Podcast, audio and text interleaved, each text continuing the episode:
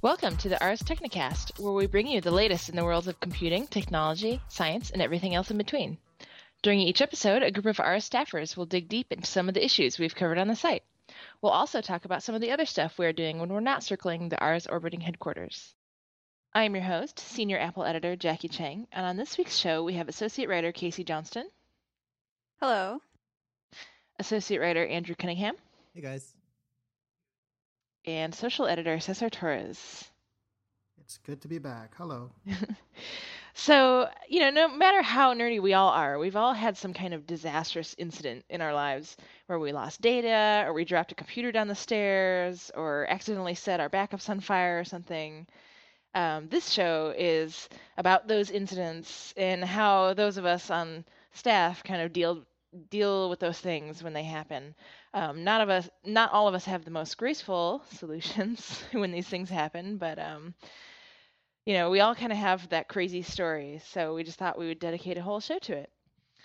And um, so I thought I would kick off by uh, by saying anyone who knows me personally knows that I am like the clumsiest person ever, um, especially with my phones and you know handheld gadgets.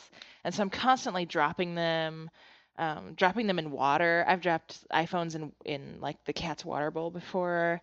Um, I've I've smashed at least two iPhone screens. And one time I was at a bar with friends, and Cesar actually has it on video of uh, people after I dropped my iPhone and the screen shattered. People were making fun of me and making fun of my poor phone. And um, unfortunately, well, if it's water related, apparently I am awesome at, at fixing it because um, I've spilled water in laptops, dropped whole things into water, and I always manage to dry it out just fine just by like sitting it on the windowsill uh, for a couple days and just kind of resisting the urge to mess with the stuff. And I always have good luck. Um, but if I'm breaking screens, obviously that's not very good luck. I I like one time I had a laptop on the edge of my desk and the cat jumped up and then the whole thing flipped over onto the floor and the screen was shattered and it, I ended up just selling it because I didn't really feel like dealing with it. So um, I guess that's not really a graceful recovery from those kinds of disasters, but it happens to me all the time. So, um, have you guys? stuff is the is the worst because with Apple especially, like if you if you break the screen, they will charge you easily like two thirds what the entire computer costs just to replace the screen. Oh, I know. With this, it was a MacBook Pro, and um, yeah, I think it must have been like at least a thousand dollars to Oh, replace man. the screen. So yeah, it's definitely not a good thing to um do that to Apple products. I've actually um, tricked Apple into giving me a free replacement for a phone once. Um, How did you do that? I I will tell you.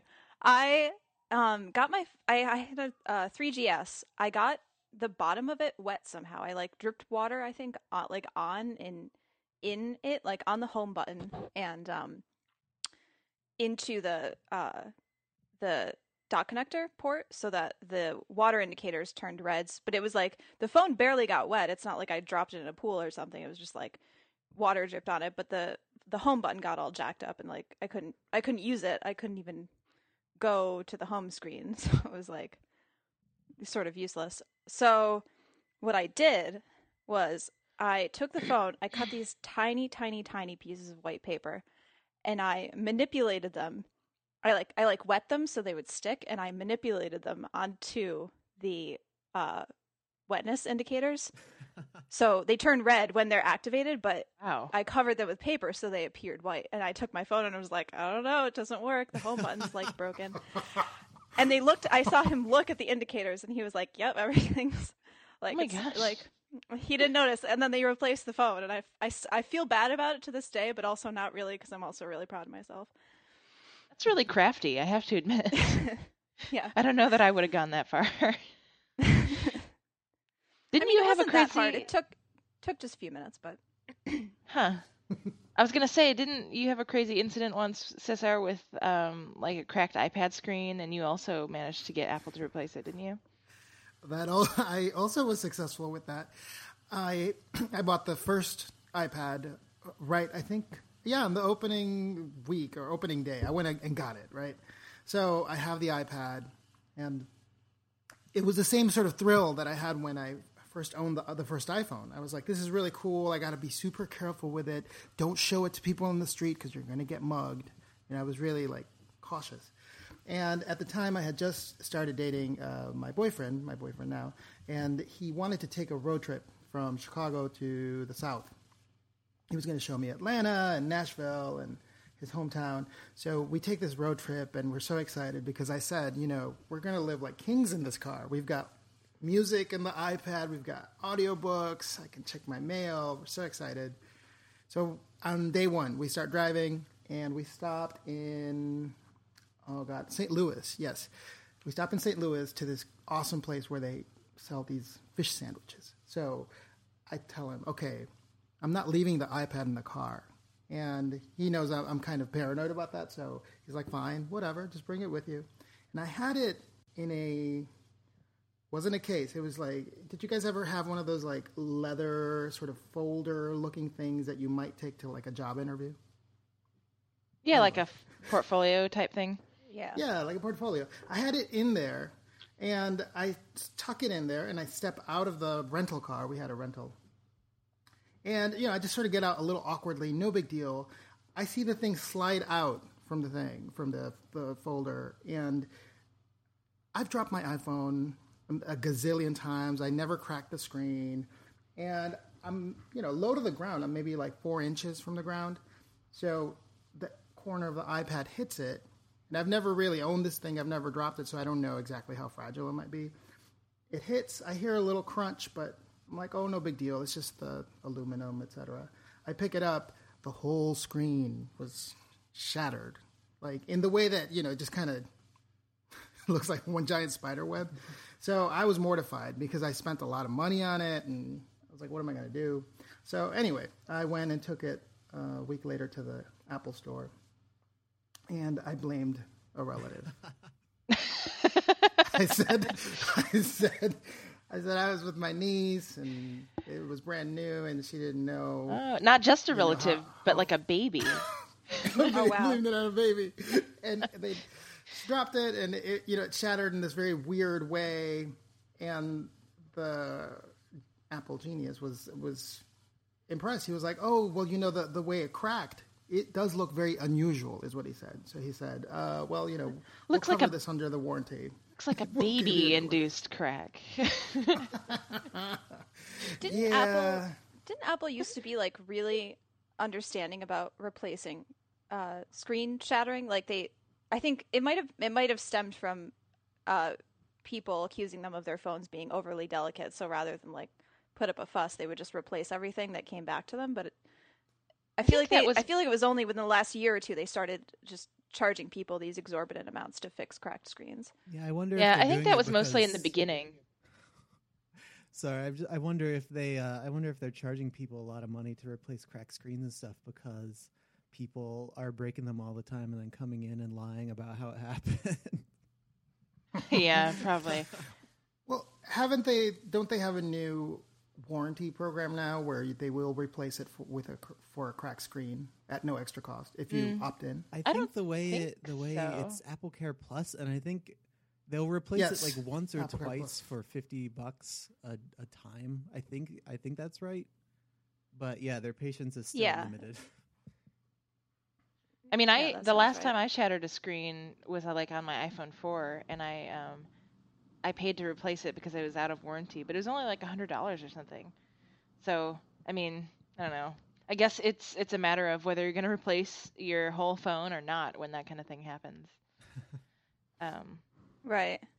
I am. I want to say I, I cracked my screen also uh, about two. I think it was two years ago, um, and I believe I paid I think it was hundred dollars for the for the Apple Protection Plan Plus, and then hundred dollars to replace it. So it was two hundred dollars altogether to replace the phone.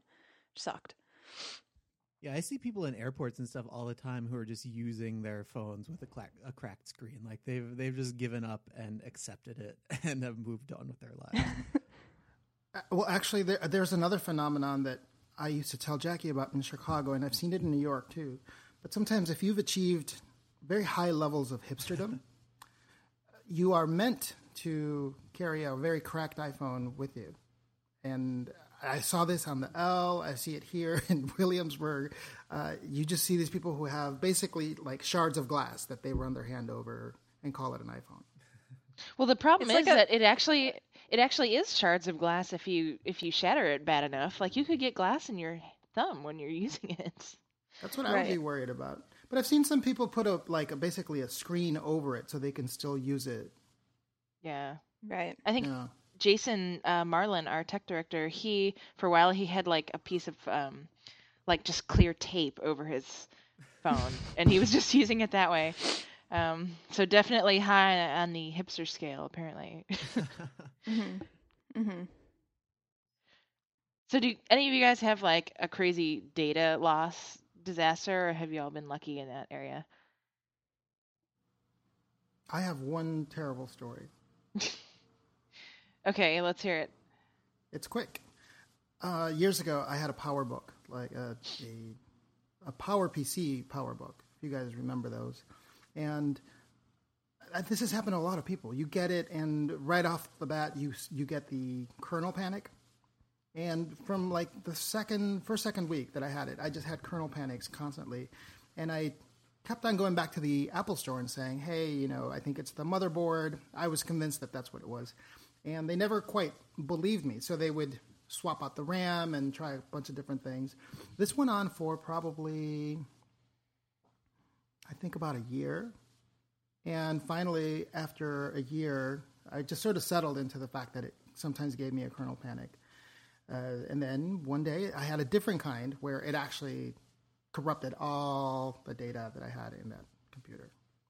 And I cried, and then I went to took it to the store, and I explained that now I had finally actually lost everything that was in that computer, and they swapped out my motherboard. So I don't so know. I wasn't happy about that. You weren't able to recover anything.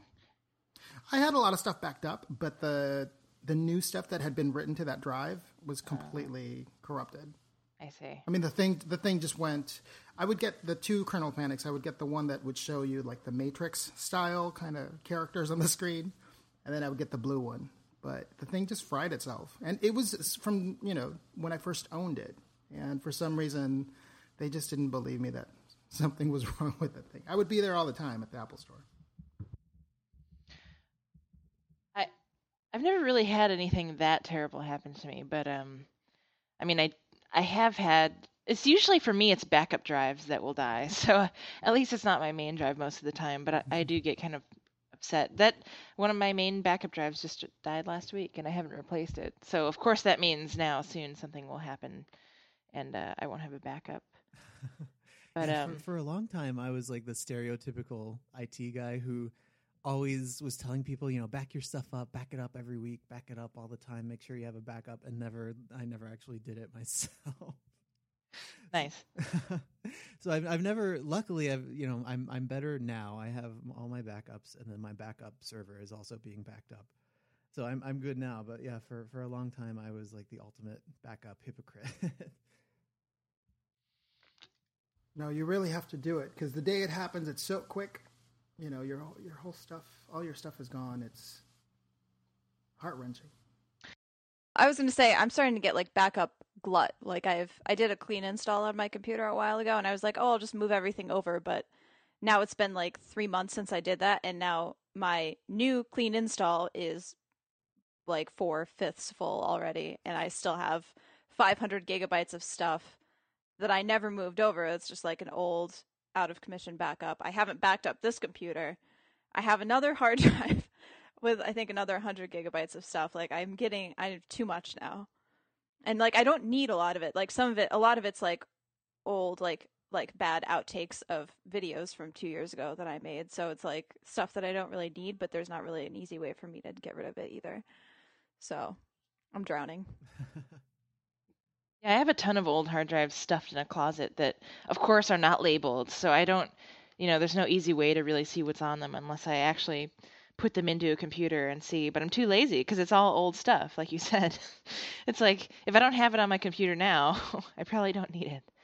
Right. It's, um, it's, almost like physical things. You know, if you're cleaning out your house, that if you haven't used it in a year or two, what good is it? You should just get rid of it. Yeah, but right. I mean, I have that that thing where I'm I'm worried that the minute I throw something like that out, I will need it like the next day, like desperately for something. It's like an episode of Hoarders. yep. That's exactly what they you're all going, say. You're They're going like, down oh, a dark path. so on on the topic of uh, like the minute you don't back up, something disastrous happens. Um, that actually happened to me just a few weeks ago. I um, I was complaining about it on Twitter, so some of you guys might have even seen this. But I had this crazy disaster with um, this software that I use, MacJournal. Uh, I use it for articles when I write offline, and then I normally sync my uh, like the database from MacJournal over Dropbox.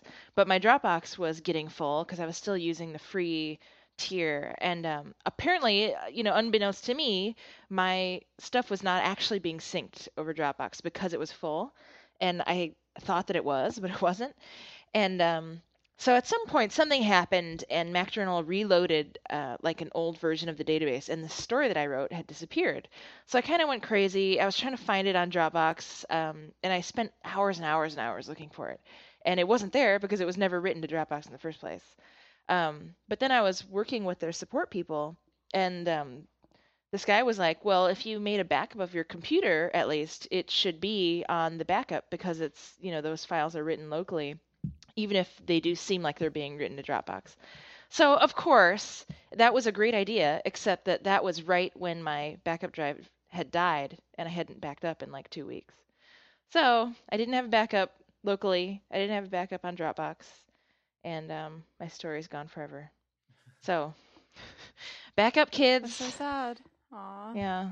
So no, that's sad. bad. I on that uh, MacJournal note, I, I want to mention that it is a really great piece of software. But your story made me really glad that just a few weeks before I had switched to Scrivener. Well, and... Scrivener apparently has the same problem from what I've heard. Um, oh it, no! I mean, it's not really a problem unless you're trying to do something crazy like what I was doing. but apparently, it's the well, same thing with the database. Like it could be overwritten by another computer, and then it'll just reload as as the other computer's version.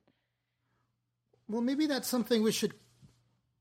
I was going to say we should maybe that's something we should compare and maybe test because uh, I, I I didn't know that it has the same issue, but I've noticed that on um, Scrivener, especially the latest versions, it's pretty good about telling me that it's using um, it's it's creating a, an alternate or an earlier version of the file. So it'll tell me all the time, like, oh, I have conflicting files here, but uh, it'd be nice to compare them side by side because I I used to use MacJournal a ton, and now you've put fear in my heart that it's going to happen to me again. I want to know. I want to be sure. Yeah. I mean, for what it's worth, I I, I've never actually used Scrivener. This is just what I've heard from like Jon Brodkin and other people that they've had the same problem. So, so yeah, maybe we should find out. Yeah, like what happened to me with Scrivener is I'm like always jumping from computer to computer. Like I've got my desktop and I've got my laptop, and then sometimes I'm working like I'm typing on review laptops too. And so I would always like, you know, type something in Scrivener. I would save it, and then I would jump on another computer that was you know syncs with my Dropbox and I would open the file up before Dropbox had had time to sync my changes. and and Scrivener will just like assume now that that's the latest copy of the file and not like you'll just lose all the stuff that you that you worked on. So yeah, that's the that's the problem that I've had with it. And now I'm just now I just do text edit. like I it's it's oh, bare oh, yeah. bones, but it's reliable. So. Yeah, I, I, mean, it's not exactly the same problem, but is it's generally the same problem as MacJournal, I think, because it's it's the same. Like I sync it from different computers, and then I think at some point one or both of the computers will get confused about what version they actually have open, and then same thing, like you'll lose your changes. But other than that, other than that, I love MacJournal. My problem with the Dropbox backup thing is that a lot of times I'll quit out of Dropbox to like conserve battery life and then forget that I ever quit out of it. So like my um my stuff will be backing up to it, but only to the local folder and then it won't get synced to the cloud. So then, you know, if my computer decides to kernel panic or whatever, like there's potential to lose that stuff there. Mm. So again, make your backups. Yep. Especially especially local backups because you never really can trust the cloud fully. Mm-hmm. No, we're we're definitely not there yet. There's a lot of attention you have to give it, and I do the same thing. I if I switch computers, which I often do, I have to kind of wait, let it sync, and then I. I this sounds superstitious, but I let I just watch the screen for like 30 seconds, make sure everything's okay, nothing's moving, and then I'll move to the other computer and see if my file has synced correctly. It's it's annoying. So I have a question. This is kind of back to the dropping stuff in water, but have you guys ever had success with the whole bag of rice thing or, or what? I mean, everyone's always telling me to try it, but I've never tried it.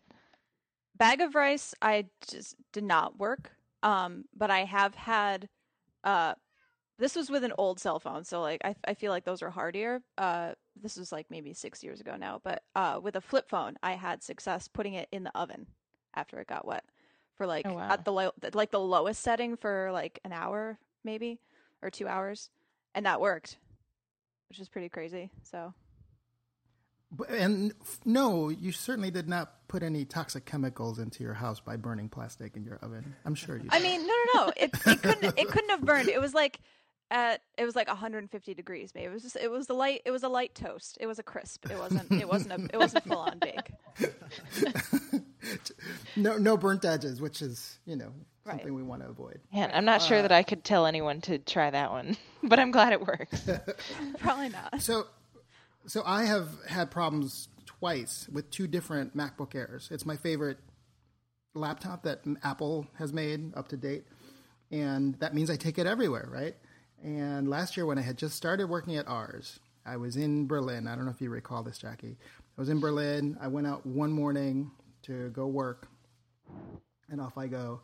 And what I had seen so many people do it a million times before, I did it. I just had a cup of coffee and whoop, just you know a little drop there on the keyboard. And at the time, I was not too scared about dropping liquid on the keyboards. I had you know had droplets on my laptops before. So I thought, oh, no big deal, you know. So I, I just kind of dabbed it with a, a, napkin, and I thought I'm, I'll be back in business in no time. And suddenly, the screen got like a big white band on it, like the pixels got brighter, essentially. And then it started getting weirder and weirder, and the whole screen was kind of just screwing up the whole day. And I didn't even put two and two together that I should go and like put this thing on rice. But later I did. Went home and I left it that way. I think it was over the weekend. Anyway, it worked, and that that MacBook Air was you know up and sailing again. I was so happy.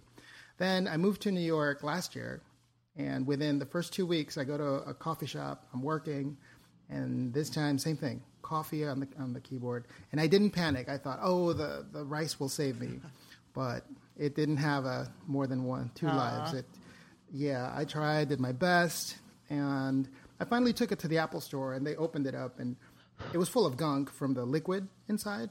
But they said, you know, everything in here is completely fried. So I the rice works, but up up to a certain point, I guess. Now I remember the Berlin thing, but for some reason I thought you had spilled like a whole cup of coffee into it. I didn't realize it was just like a drip. Because in that case, well, it almost makes the situation even more freakish. Like, whose computer freaks out with a drip on the keyboard? yeah, it was a little drip, and what it did is it uh, it would still turn on, but the screen was so messed up, I couldn't really read it. And I thought, oh, you know, this thing's going to die on me any day now. And I did, I didn't have my time machine backups with me over there, so I was kind of panicking because I needed to have a good backup in order to you know revive it if if it totally died. But it had a little bit more time after that. It it just didn't make it past September. so now I have a new one, and I'm super careful with it. So the other kind of trick that I have heard about a million times, but I've never tried, is um, putting like half dead hard drives in the freezer, um, which I guess I I have the general idea of of that working, but I've never tried that either. Have any of you guys done it, or is that like an old fashioned thing? I'd never heard that before, actually. Really? I yeah. I think it used to be more popular popular than it is now. Um, yeah, like I feel like the, when a the, hard drive is getting ready to die, like you put it in the freezer and it makes little parts in there like shrink just a little bit and maybe like fall back into place for long enough for you to get your stuff off of it. It's yeah, it always it's it's one of those like old wives' tales or something that I've I've heard a lot, but I've I've never actually seen it work or tried it myself. Yeah, I feel like this is a thing that like the Ars forums used to recommend a lot. And um but yeah, I don't know. Of course, I don't I'll say this and then we'll get a million commenters saying, "Oh yeah, I do that all the time." But um I yeah, I don't know that I know anyone who's actually had success with it, but I guess when your data is is dying and you can't get something off a hard drive, you'll try anything. So, who knows? True. Andrew, so now that we have so many more devices with SSD instead of hard drives, it seems to me that things that people need to think about are different because hard drives have a ton of moving parts, but SSDs really don't. Is that correct? Yeah, yeah. Like with a with a hard drive, a lot of times what would fail would be the little tiny moving head that actually reads data off of the disk.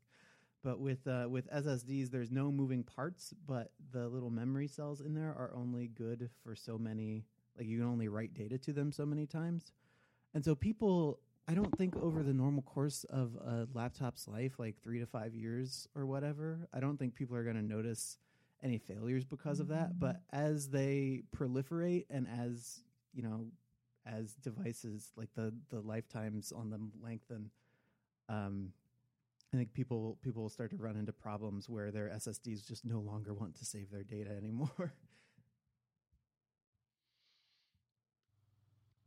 I wonder if there's a way that you can get a warning that that is, you know, about to happen. Because what if you are one of these people who only occasionally makes backups, and then all of a sudden one day your SSD dies? You don't really have like much recourse, I guess.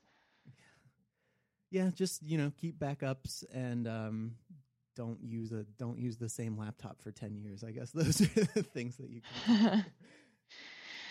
details, details. yeah. So, um, yeah, I don't know. Anyone else have any stories about terrible things that happened to their uh, gadgets? Yeah, a lot of the disasters that we've mentioned so far have kind of been accidents or just normal hardware failures and things that aren't really our faults. But a lot of my worst ones have been kind of self-inflicted because I like to think that I can I can fix things and, and save money. um, once I uh, I bought a DS Lite in like 2006, right when they first came out.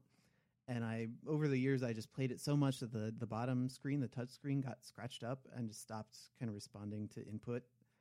And uh, so you can buy a replacement touchscreen for like twenty or thirty dollars, like way less than the cost of just replacing the entire system. So I bought a touchscreen. I took the whole thing apart. I replaced the screen. I mean, it was you know there's a lot of little tiny ribbons and stuff in there, but it was going well so far. And right as I was snapping the case back together, I snapped the power button off and I could not get it to go back on.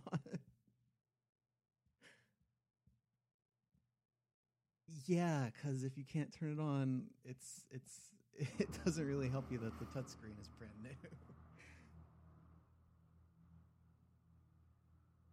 No, I believe that I, I, I ended up buying a replacement, and I think that that DS is in the bottom of a box somewhere, just like a testament to my to my do-it-yourself failure.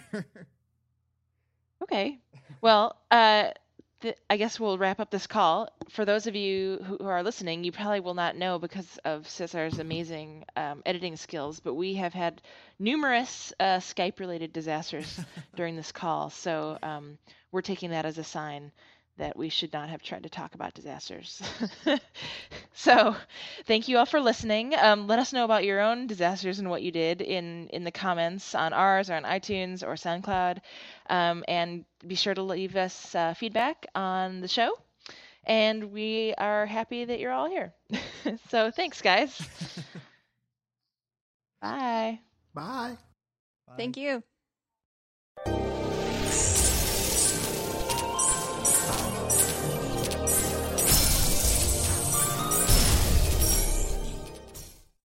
GarageBand should have achievements. Though. Wouldn't that be awesome? Mm-hmm. Speaking of achievements, I, I never played it in all the decades until now. I never played Bejeweled on the Sega Genesis, and I just got it for my iPad Mini. You guys, I can't stop playing it. What's it called? Bejeweled. Oh, Bejeweled. Really? Oh my god! It's like I've discovered you know, Tetris for the first time. I've never, I've never been a huge fan of Bejeweled. Really.